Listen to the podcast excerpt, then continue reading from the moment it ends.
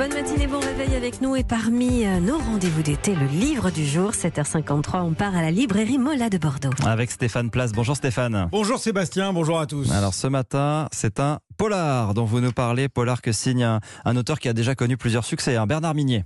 Huitième roman qui marque le retour d'un personnage attachant, ce flic toulousain Martin Servaz que nous avions découvert en 2011 dans Glacé, le livre qui a révélé il y a neuf ans le talent de plume d'un douanier devenu écrivain Bernard Minier, aujourd'hui l'un des maîtres du genre en France. La vallée, c'est le titre de son dernier polar qui nous entraîne dans les Pyrénées, une série de meurtres, des mises en scène macabres absolument terrifiantes. La population ne tarde pas à vouloir organiser sa propre police, une milice d'autodéfense à Aigues-Vives. D'autant que cette petite ville se retrouve coupée du monde à cause d'un éboulement. Roxane Le Mignon est libraire chez Mola. Il y a un éboulement sur une route qui fait que personne ne peut sortir et personne ne peut entrer. Et le village, en fait, se retrouve coincé avec le meurtrier. C'est intéressant de voir euh, comment les personnages vont réagir au fait qu'ils soient enfermés avec un meurtrier qui pourrait très bien être leur voisin. Et aussi euh, Servaz qui se retrouve euh, pareil dans cette vallée. Il peut pas contacter sa famille, il peut pas sortir.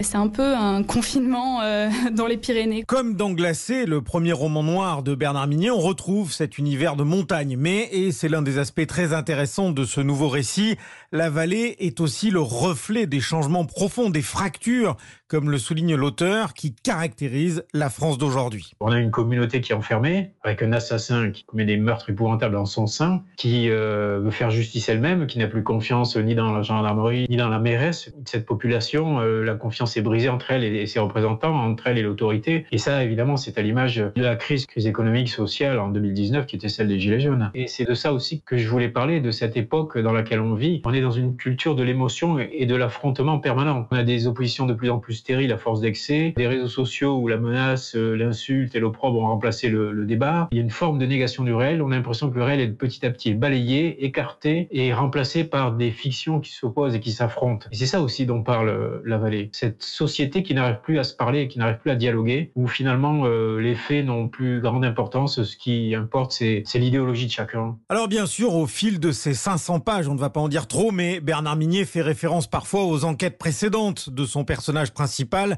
Martin Servaz. Mais ce n'est pas un souci pour le lecteur qui n'aurait pas lu ses livres antérieurs à la vallée. Rien ne vous empêche de plonger directement dans cette intrigue qui, je vous le garantis, va vous tenir éveillé et vous faire frissonner jusqu'à la fin. La vallée de Bernard Minier, c'est aux éditions XO. Voilà de quoi lire à l'ombre pour se protéger de la chaleur. Merci Stéphane Place. Toutes vos idées lecture, bien sûr, tous les jours à 8h moins 10. À demain.